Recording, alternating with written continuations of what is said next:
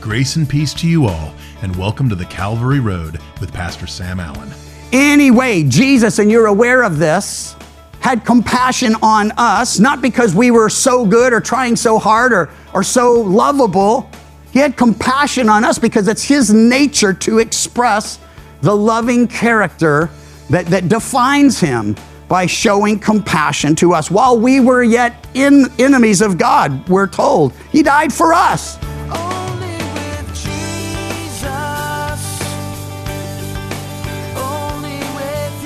As we move through the sixth chapter in the book of Mark, we're going to look at the last 26 verses, starting in verse 30. In a message entitled Our Compassionate Savior, Pastor Sam will be looking at Jesus feeding the 5,000, Jesus walking on the water, and Jesus healing many with his touch. So let's listen in. Mark 6, 30 through 56, title of our study, Our Compassionate Savior. Back in verse 7, same uh, chapter, chapter 6, Jesus had called his disciples to him.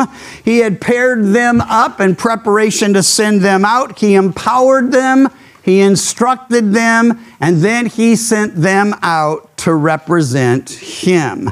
In verse 12, it says they preached repentance, they cast out demons, they anointed and healed the sick. Here in verse 30, where we begin this morning, then the apostles gathered to Jesus and told him all things, both what they had done and what they had taught. And he said to them, Come aside by yourselves to a deserted place and rest a while, for there were many coming and going, and they didn't even have time to eat. The needs were great, the disciples were few. So Jesus said, Hey, come aside, come with me. Let's rest a bit before we head out again. So they departed to a deserted place, verse 32, by, in the boat by themselves. Luke adds these few words. It says, He took them away. I like that. Sometimes he sends them away. He'll do that later in this chapter uh, because he was going to go spend some time alone with the Father. He'll send them out on the water to cross over the lake that they crossed over recently and will cross over again and again. They spend a lot of time going back and forth there on the Sea of Galilee. And I was thinking, because our trip's coming up, it would really be awesome to do that, to actually trace. I don't know that we'll have time, but uh, to trace where he went and what he did there and come back. He came back here and he did this, and then he went over there and he did that. We do that a little, but uh, he spent considerable time there on the Sea of Galilee and at the Sea of Galilee ministering uh, to the many people. Well, he takes them then away with him, and, uh, and then, of course, there's always practical application. He didn't just send them, he took them with him because the best place to rest is in the presence of our Lord. Some of you found that out here. You know, the Lord's here. Most of you are going to learn a lot this morning. A few of you will wake refreshed. Either way, the Lord gives his loved ones rest. And so I encourage you though, if you can, stay, uh, you know, stay with us. There's a lot here to unpack, some very practical things to take home and put into practice. Well, the multitude saw them departing, and many knew him and ran there on foot from all the cities. Verse 33 they arrived before them and came together to him. The lake at this point, from where they're departing and where they're landing, is only four miles wide. So you can look across and see the other side. It's a 10 mile walk or run or jog uh, if you're on foot. And turns out that if the winds are contrary in your face, someone can jog that faster than you can row it. And that's what happens here. They get in the boat with the intention to get to the other side unencumbered, but when they get there, the people are waiting for them. So it says they arrived before them and they came together. And Jesus, when he came out, saw a great multitude and was moved with compassion for them because they were like sheep not having a shepherd. So he began to teach them many things. I love the brevity of Mark I know some of you wish I was more like him. I'm not. But, but I appreciate that he's able to put into two words what earlier on in, another context, uh, Jesus had really done the same thing. He had taught them many things. Those many things in an earlier context were Matthew 5, 6, and 7, the Sermon on the Mount. Here, Mark just says, and he's not referring to the same sermon or the same mount. What he's doing, though, is saying that it's the same basic teaching. Jesus often, in new contexts would repeat things he had taught elsewhere. We see that come up again and again. Well, he, he saw them, had compassion on them, for they were like sheep without a shepherd. One of the other gospel writers says they were weary and scattered like sheep without a shepherd. Easy prey for the wolves, easy prey for the thieves, easy prey for the con men. Jesus says, Come to me, all you who are weary and heavy laden, and I will give you rest. It says he had compassion on them. I titled the study, Our Compassionate Savior, because it's something we're seeing, well, less and less of in our culture real compassion toward other people, especially if they're people, well, we disagree with, or we're people they disagree with. There's a lack of this. Now, Noah Webster, not Webster from TV, but Webster's dictionary, 1828, he defines compassion in this way a mixed passion, compassion, compounded of love and sorrow. At least some portion of love, generally attesting the pain or attending the pain or regret or is excited by, we wouldn't use that term, we'd say ignited by, lit up by it. It cites, he goes on to cite the extreme distress of an enemy, and he says can change enmity into at least temporary affection. That's important to us, and here's why. It's an absolutely true statement. He spent a lot of time in the Word of God, and if you look up biblical, um, you know, theological terms, he defines them accurately. If you look up uh, terms which are being debated in our generation, he defines those accurately. But you got to go back to like the 1828 version. It's the very best. And uh, and by the way, um, it's also a great tool for working out. It's like this thick and, uh, and you know, awesome, awesome book. Well, anyway, Jesus, and you're aware of this, had compassion on us, not because we were so good or trying so hard or, or so lovable. He had compassion on us because it's his nature to express the loving character that, that defines him by showing compassion to us. While we were yet in enemies of God, we're told. He died for us. You can't go any further than that. It's the picture of a soldier saving an enemy soldier that he finds dying on the battlefield. It's coming to him, and instead of putting an end to him, it's taking him home and, and, and figuring it out, raising him up healing him. We'll get a good illustration of that in a moment.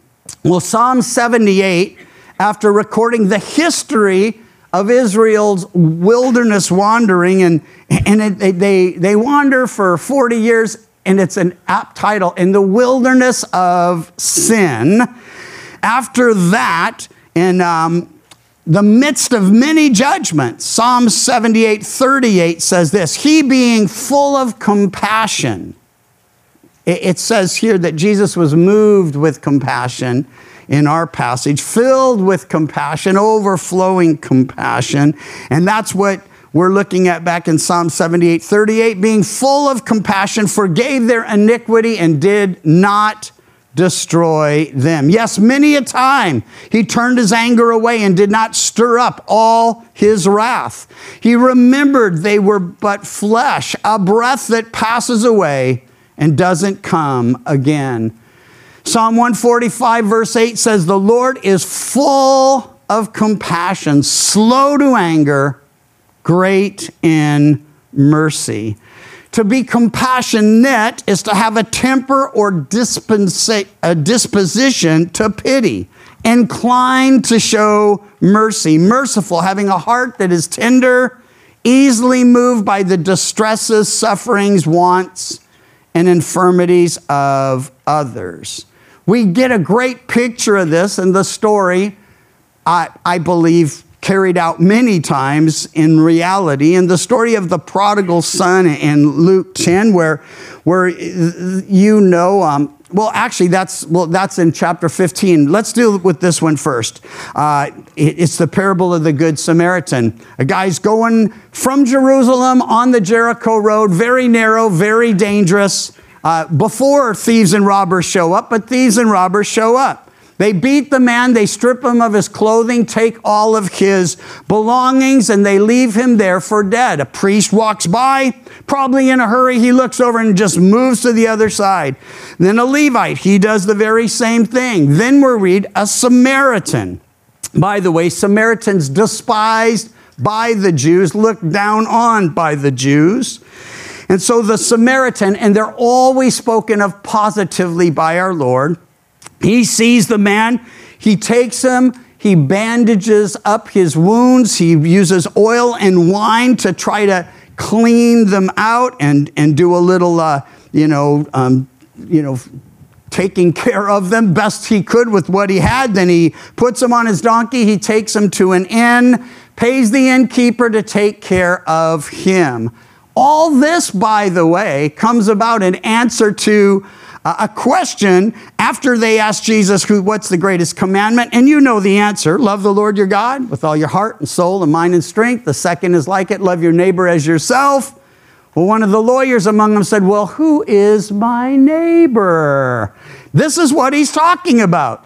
And so he says, Well, certainly in this, in this story, it's, it's not the, the religious leaders, neither the priest nor the Levite. No, it's the Samaritan. Because the, the, the Samaritan takes care of the hurting, wounded, dying man. He survives because of the great and good Samaritan. And so Jesus is, is showing us your neighbor is whoever you come across who's in need. That's who we're supposed to love. That's who we're supposed to care for. Now, in this age of hostility and anger and frustration and aggression, uh, it's so important that we show compassion because it's not just political polarization, it is cultural polarization to the extreme. And people don't just have a different opinion, they're angry that you believe what you believe. And, and we need to make sure we don't respond in kind. That's why Jesus said, Love your enemies, pray for those who spitefully use you and persecute you, do good to them. Why? Because that's the only way to show the love of God to someone who absolutely is filled with hate and frustration and anger and hostility. Will they respond in kind? May not, probably not. But at least you'll be doing what Jesus said. You'll be pleasing the Lord, and in some cases, you may actually win them to the Lord.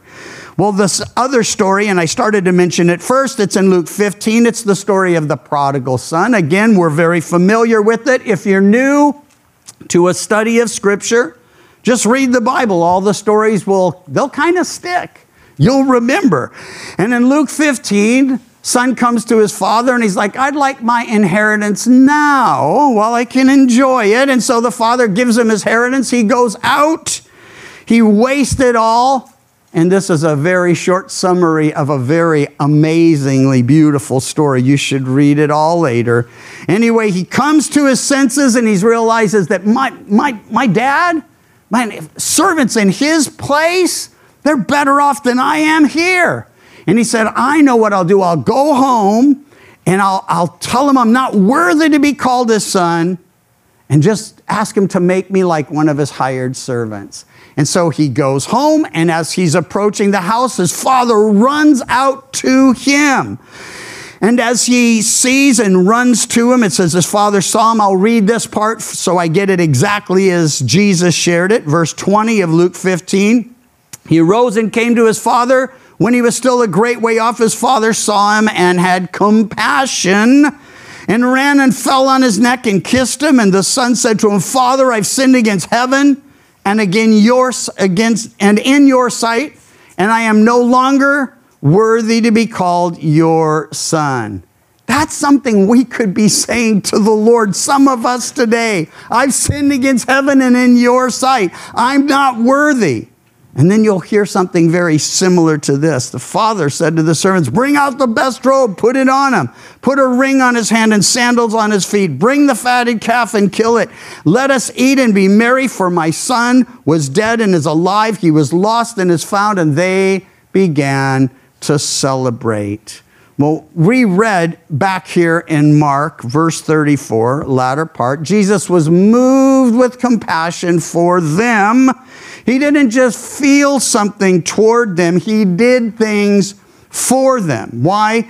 They were like sheep not having a shepherd. And we read it. He began to teach them many things. Jesus again teaches them first because the spiritual priority is life first and then fuel for life. Once someone's alive in Christ Jesus, they must eat. And basically, he fed the newborns the milk of the word. We're told as newborn babes, desire the pure milk of the word that you may grow thereby. So if you're young in the Lord, he's saying, open the word, read the gospels, and the milk will refresh you and restore you and help you to grow. Then as you begin to grow, well, you know, he told us to pray, Give us this day our daily bread. Certainly, they needed that physically, but we understand he intended it for us spiritually. Most of us have, uh, you know, no problem getting all the bread we need, but we, we don't always get the living bread of God's word as much as we need. So, we take the milk of the word, you take the bread of the word, then you start to, uh, to uh, get some teeth, and as you do, you get the meat of the word. And, and here's the interesting thing it's not like you ever get to where the milk doesn't bless you, or doesn't feed you, or doesn't nourish you. Same with the bread. It's just that your diet increases and your appetite increases as you grow in the Lord. So, quick question do you have a greater appetite for the Word of God today than you did a year ago, or two years ago, or five years ago? Because if the answer's no, then before we leave, you should say, Lord, I remember having an insatiable desire for your Word. That's not happening for whatever reason today. If you pray and ask, He'll always answer when it's His will, He'll always answer in the affirmative. And you got to know it's His will that you get into His word. And I remember a season where I went before Him as a young Christian and said, Lord, I don't hunger the way your word says I should. And I have all these other desires and passions and hungers and appetites.